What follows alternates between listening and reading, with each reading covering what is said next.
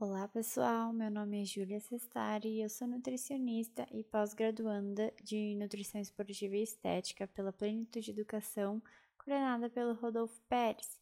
E hoje eu vou falar um pouquinho para vocês sobre a suplementação de L-carnitina, a aplicação clínica, esportiva e estética. Em primeiro lugar, a carnitina é caracterizada como uma amina quaternária que desempenha um papel essencial no transporte de ácidos graxos de cadeia longa do citoplasma para a mitocôndria, favorecendo a oxidação e a formação de ATP, na prevenção da integridade da membrana plasmática, na redução da proporção de coenzima A e acetil-CoA nas mitocôndrias e na redução da produção de lactato. Cerca de 75% da carnitina é obtida através da dieta por meio da ingestão de alimentos de origem animal, como a carne vermelha e os laticínios. Os 25% restantes são sintetizados endogenamente no fígado, rim e cérebro. A síntese de L-carnitina ocorre a partir de dois aminoácidos essenciais, lisina e metionina, e é mediada por quatro reações enzimáticas dependentes de boas concentrações de ferro, ácido ascórbico, niacina e vitamina B6, que atuam como cofatores.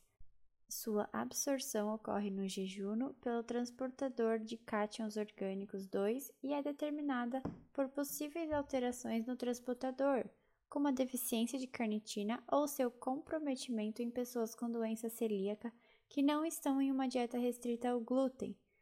A nível tecidual, 95% da L-carnitina é armazenada no músculo esquelético e miocárdio, enquanto pequenas concentrações estão presentes no plasma, fígado e rim.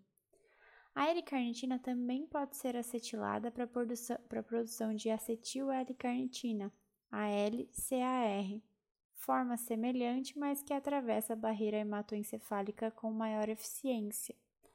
A biodisponibilidade de L-carnitina dietética é estimada em 57% a 84% e, via suplementação, apresenta uma absorção menor, de 14% a 18%, variando de acordo com a dose administrada. Vale ressaltar que a ingestão alimentar de L-carnitina pode ser altamente variável, principalmente ao analisar indivíduos vegetarianos que consomem, em sua maioria, alimentos derivados de plantas, com quantidades mínimas de L-carnitina. Por mais que a deficiência de L-carnitina seja modesta nesse grupo, um estudo comparou vegetarianos com baixos estoques de L-carnitina com onívoros e constatou que a suplementação de L-carnitina durante 12 semanas aumentou a carnitina plasmática e muscular, embora o metabolismo energético não tenha sido afetado, podendo ser justificada por uma maior eficiência da reabsorção de carnitina via renal quando a ingestão dietética é diminuída, uma resposta adaptativa para restabelecer a homeostase da carnitina no organismo. Existem quatro tipos de suplementos de carnitina: a L-carnitina, LCR, forma básica de suplementação, a acetil-L-carnitina, a LCAR, usada para aprimoramento cognitivo, a L-carnitina, L-tartrato, LCLT, focada no desempenho físico, e a glicina, propionil L-carnitina, GPLC, para aliviar problemas de fluxo sanguíneo e claudicação intermitente. A suplementação é diária, sendo a faixa da dosagem recomendada de 500 a 2.000 mg de L-carnitina, 630 a 2.500 mg de ALCAR, 1.000 a 4.000 mg de LCLT e 1.000 a 4.000 mg de GPLC. Não foram observados efeitos colaterais significantes, no entanto, alguns estudos identificaram um odor estranho devido à formação de trimetilaminas. L-carnitina na prática clínica. Neurologia. Foi avaliada a eficácia no tratamento oral de ALCAR em 130 pacientes diagnosticados com doenças de Alzheimer durante um ano. Ao final, ambos os grupos apresentaram piora do quadro clínico, porém o grupo tratado mostrou uma taxa mais lenta de deteriorização em 13 dos 14 métodos de avaliação. Já outro estudo avaliou 431 pacientes com provável diagnóstico de Alzheimer e não encontraram efeitos significativos. E esse estudo foi reavaliado e identificaram uma interação estatística para a idade e o tratamento com a LCAR, indicando que os indivíduos com idade inferior a 61 anos se beneficiariam mais com o tratamento. Embora o tratamento com a LCAR seja confiável, sua potência não é suficiente para garantir o uso exclusivo no tratamento de demência, sendo parte de um tratamento em conjunto com outros medicamentos de proteção neurológica. Saúde cardiovascular. Avaliou-se os efeitos do tratamento oral com a LCAR em 1 grama por dia durante 24 semanas sobre a taxa de descarte de glicose e componentes da síndrome metabólica em indivíduos não diabéticos com risco cardiovascular. Ao final, observou-se que o ALCAR foi capaz de melhorar a hipertensão arterial, a resistência à insulina, a tolerância à glicose e a hipoadiponectinemia naqueles com risco cardiovascular aumentado, sendo interessante mais estudos para verificar os benefícios do tratamento a longo prazo. A claudicação intermitente é o principal sintoma da doença arterial periférica. Com isso, 155 pacientes diagnosticados foram tratados com placebo ou GPLC, 2 gramas por dia, durante 6 meses, e o tratamento melhorou o desempenho no exercício de esteira e o estado funcional desses indivíduos. Outro estudo mostrou que o tratamento com GLPC durante 24 semanas foi capaz de melhorar a qualidade de vida e a capacidade máxima de caminhada em pacientes com claudicação intermitente. Metabolismo da glicose. A diabetes tipo 2 e a resistência insulínica são caracterizados pelo aumento plasmático de ácidos graxos livres, e um estudo forneceu evidências de que a suplementação de 2 gramas por dia de LCR diminuiu significantemente as concentrações de ácidos graxos livres e uma leve diminuição dos triacilgliceróis em mulheres durante a gravidez, reduzindo os riscos de diabetes gestacional. Os efeitos da carnitina foram avaliados na sensibilidade insulínica em 9 pacientes diabéticos, revelando que a administração aguda da carnitina foi capaz de melhorar a sensibilidade insulínica. Fadiga. A ALCAR está sendo investigada como um biomarcador de fadiga para a síndrome de fadiga crônica. 120 homens entre 60 e 74 anos foram divididos em 3 grupos, um suplementado com testosterona, o segundo com GPLC mais ALCAR e o terceiro recebeu placebo. Por 6 meses, a testosterona e principalmente as carnitinas mostraram-se benéficas no tratamento dos sintomas associados ao envelhecimento masculino.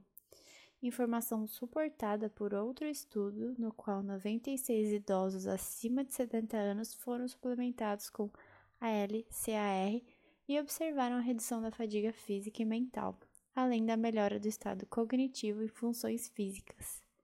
L-carnitina na prática estética. Cabelos. Os folículos capilares foram cultivados na presença de LCLT durante 9 dias, e os resultados sugerem que a ALCLT estimula o crescimento do cabelo no couro cabeludo humano por meio da regulação positiva da proliferação e da regulação negativa da apoptose em queratinócitos foliculares in vitro. Queima de gordura e beta-oxidação.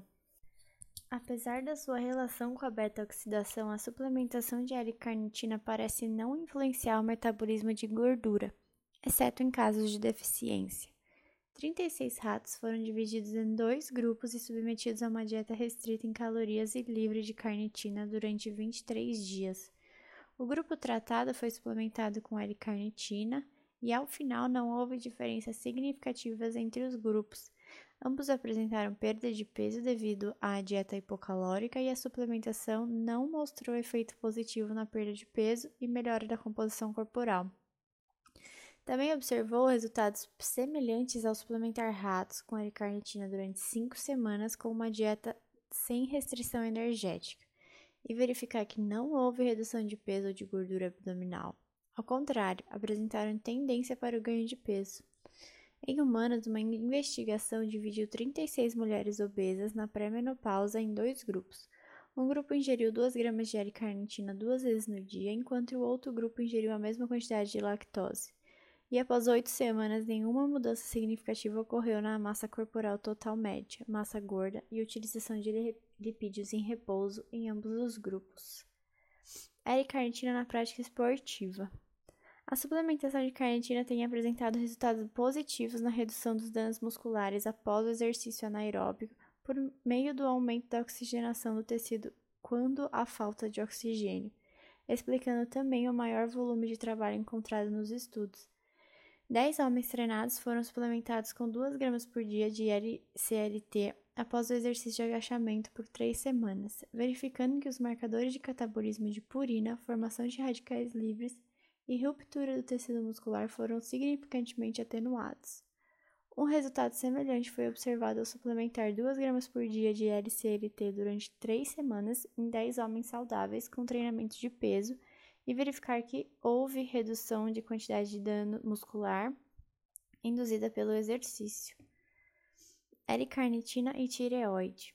A L-carnitina vem sendo considerada como uma antagonista da ação do hormônio tireoidiano em pacientes com hipertireoidismo, suposição substanciada no estudo que observou que a carnitina realmente inibe a entrada do hormônio tireoidiano no núcleo dos hepatócitos, neurônios e fibroblastos.